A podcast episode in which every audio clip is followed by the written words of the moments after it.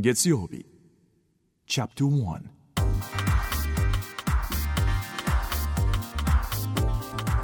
政治経済科学思想言論文化などさまざまなジャンルの指揮者が週替わりで教壇に立ち月曜から木曜までの4日間独自の視点から講義を行う未来授業。今週講師としてお迎えするのは森達也さんです。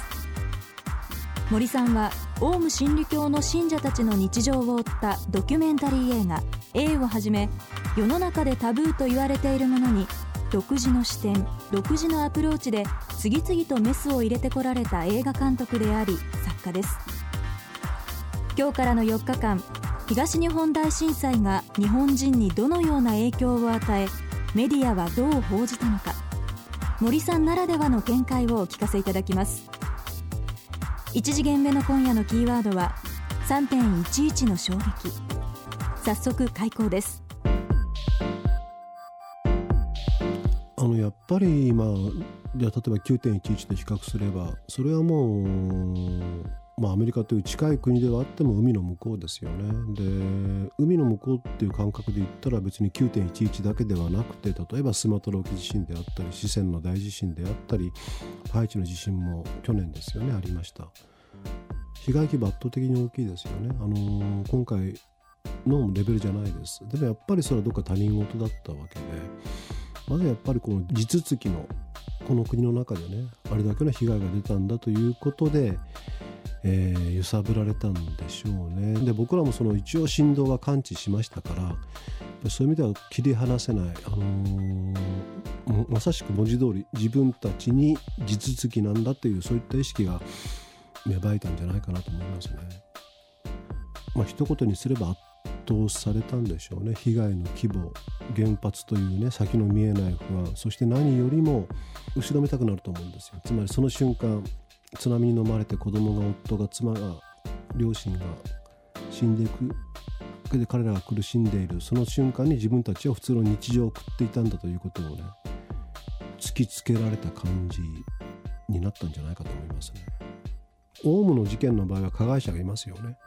悪い加害者がいたわけです。だから彼らをやっつければいいと。彼らを排除すればいいんだというね。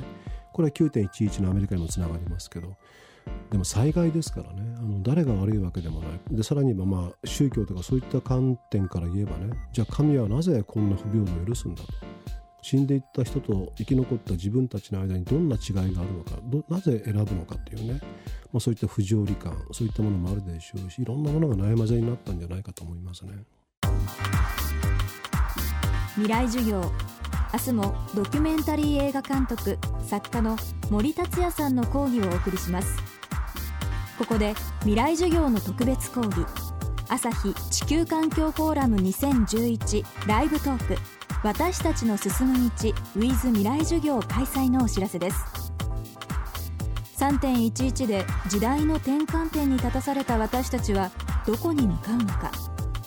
宮台真司首都大学東京教授。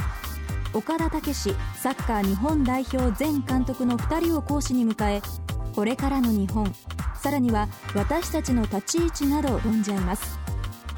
対象は短大生専門学校生を含む大学生大学院生のみで参加は無料です。日時は9月17日土曜日午後1時から。会場はホテルオークラです。参加をご希望の方は東京 FM のトップページ www.tfm.co.jp からご応募ください。またウェブサイトでは番組をポッドキャストでお聞きいただくことができます。ぜひアクセスしてください。